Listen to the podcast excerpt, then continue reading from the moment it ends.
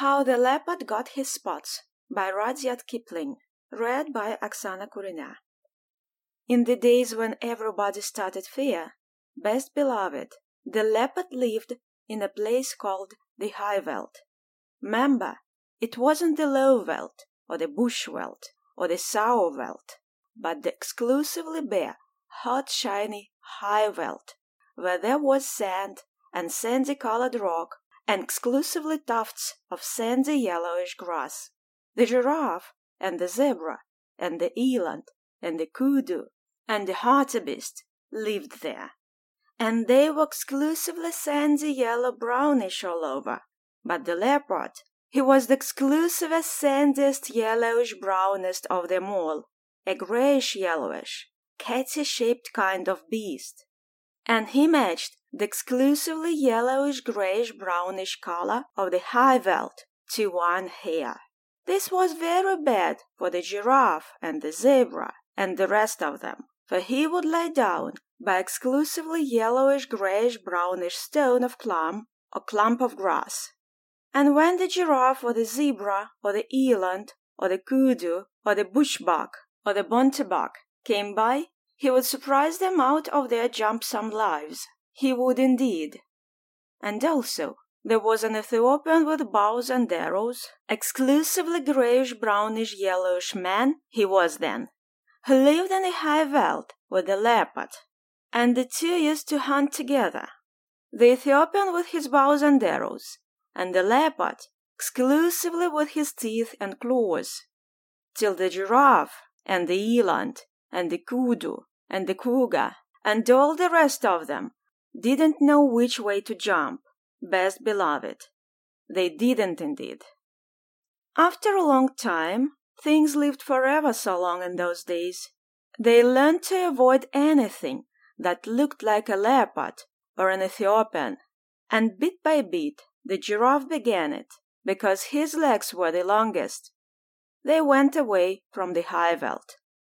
They scuttled for days and days, till they came to a great forest, exclusively full of trees and bushes and stripy, speckly, patchy, bletchy shadows. And there they hid. And after another long time, what was standing half in the shade and half out of it, and what were the slippery, slidey shadows of the trees falling on them, the giraffe grew blotchy, and the zebra grew stripy, and the eland and the kudu grew darker, with little wavy gray lines on their backs like bark on a tree trunk.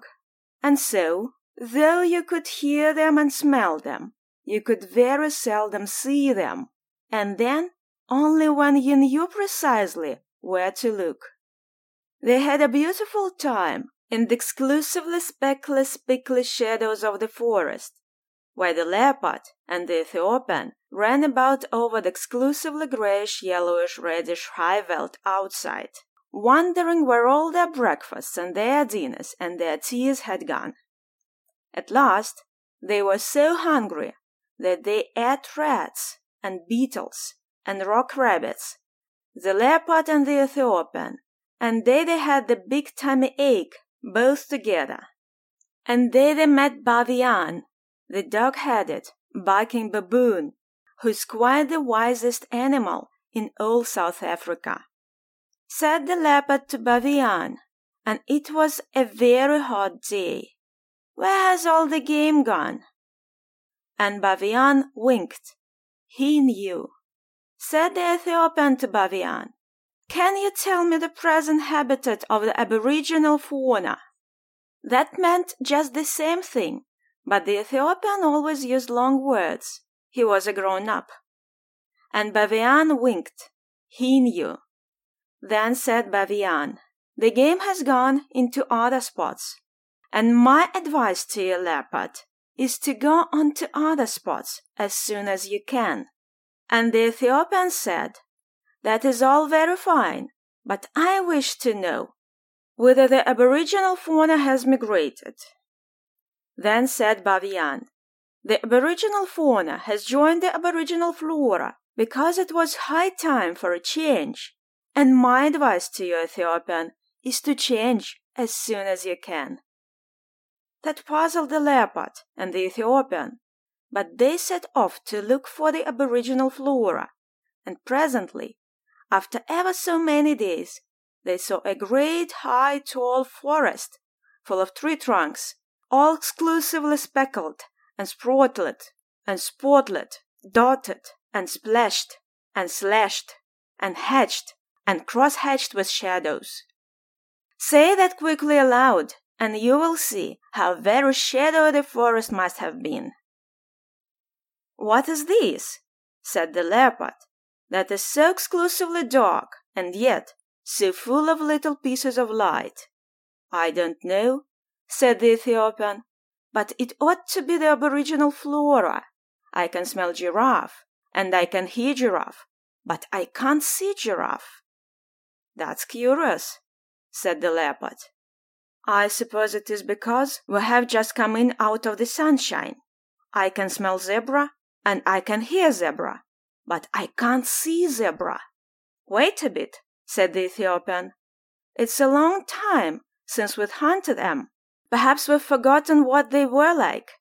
Fiddle, said the leopard. I remember them perfectly on the high veld, especially their marrow bones. Giraffe is about seventeen feet high, of exclusively fulvous golden yellow from head to heel, and zebra is about four and a half feet high, of exclusively gray fawn color from head to heel. Um, said the Ethiopian, looking into speckly, spikly shadows of the aboriginal flora forest. Then they ought to show up in this dark place like ripe bananas in a smokehouse. But they didn't.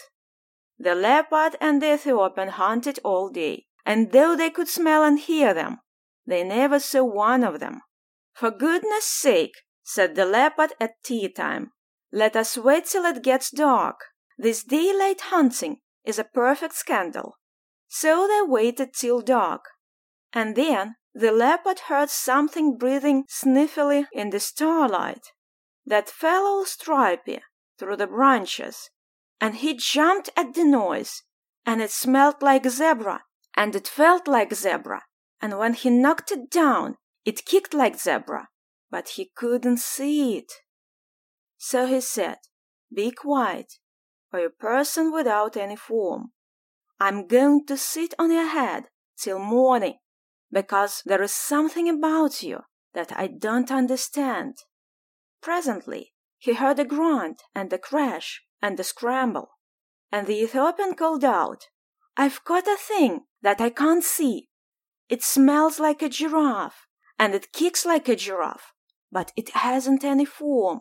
Don't you trust it, said the leopard. Sit on its head till the morning, same as me. They haven't any form, any of them. So they sat down on them hot till bright morning time. And then Leopard said, What have you at your end of the table, brother? The Ethiopian scratched his head and said, It ought to be exclusively a rich fulvous orange tawny from head to heel, and it ought to be giraffe, but it is covered all over with chestnut blotches. What have you at your end of the table, brother? And the leopard scratched his head and said, It ought to be exclusively a delicate grayish fawn, and it ought to be zebra, but it is covered all over with black and purple stripes. What in the world have you been doing to yourself, zebra? Don't you know that if you were on the high veld, I could see you ten miles off? You haven't any form. Yes, said the zebra, but this isn't the high veld. Can't you see? I can now, said the leopard, but I couldn't all yesterday. How is it done? Let us up, said the zebra, and we will show you. They let the zebra and the giraffe get up, and Zebra moved away to some little thorn bushes where the sunlight fell all stripy, and the giraffe moved off to some tallish trees where the shadows fell all blotchy. Now watch, said the zebra and the giraffe. This is the way it's done. One, two, three. And where's your breakfast? Leopard stared, and Ethiopian stared, but all they could see were stripy shadows and blotched shadows in the forest. but never a sign of zebra and giraffe. They had just walked off and hidden themselves in the shadow of forest. Hi, hi, said the Ethiopian. That's a trick worth learning. Take a lesson by it, leopard. You show up in this dark place like a bar of soap in a coal scuttle. Ho ho, said the leopard. Would it surprise you very much to know that you show up in this dark place like a mustard plaster on a sack of coals? Well, calling names would catch Dina, said the Ethiopian. The long and the little of it is that we don't match our backgrounds. I'm going to take Baviaan's advice. He told me I ought to change, and I've nothing to change except my skin. I'm going to change that. What to? said the leopard, tremendously excited. To a nice working blackish brownish color, with a little purple in it, and touches of slaty blue. It will be the very thing for hiding in the hollows and behind trees. So he changed his skin then and there, and the leopard was more excited than ever. He had never seen a man change his skin before. But what about me? he said when the Ethiopian had worked his last little finger into his fine new black skin. You take Baviaan's advice too. He told you to go into spots. So I did, said the leopard. I went into other spots as fast as I could. I went into this spot with you, and a lot of good it has done me. Oh, said the Ethiopian, Baviaan didn't mean spots in South Africa. He meant spots on your skin. What's the use of that? said the leopard. Think of giraffe, said the Ethiopian. Or if you prefer stripes, think of zebra. They find their spots and stripes give them perfect satisfaction. Um, said the leopard, I wouldn't look like zebra. Not forever so. Well, make up your mind, said the Ethiopian, because I'd hate to go hunting without you. But I must, if you insist on looking like a sunflower against a taut fence. I'll take spots then, said the leopard, but don't make 'em too vulgar big. I wouldn't look like giraffe. Not forever so. I'll make them with the tips of my fingers, said the Ethiopian. There's plenty of black left on my skin still. Stand over. Then the Ethiopian put his five fingers close together. There was plenty of black left on his new skin still, and pressed them all over the leopard. And wherever the five fingers touched, they left five little black marks, all close together. You can see them on any leopard skin you like. Best beloved. Sometimes the fingers slipped and the marks got a little blood. But if you look closely at any leopard now, you will see that there are always five spots of five black fingertips. Now you are a beauty, said the Ethiopian. You can lie out on the bare ground and look like a heap of pebbles. You can lie out on the naked rocks and look like a piece of pudding stone. You can lie out on a leafy branch and look like sunshine sifting through the leaves, and you can lie right across the center of a path and look like nothing in particular. Think of that and purr. But if I'm all this, said the leopard, why didn't you go spotted too? Oh, plain black's best, said the Ethiopian. Now come along, and we'll see if we can't get ever with Mr. One, Two, Three, where's your breakfast? So they went away and lived happily ever afterwards, best beloved. That is all. Oh, now and then you will hear grown ups say, Can the Ethiopian change his skin or the leopard his spots?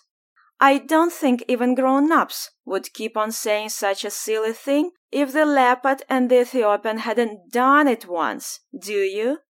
But they will never do it again, best beloved. They are quite contented as they are.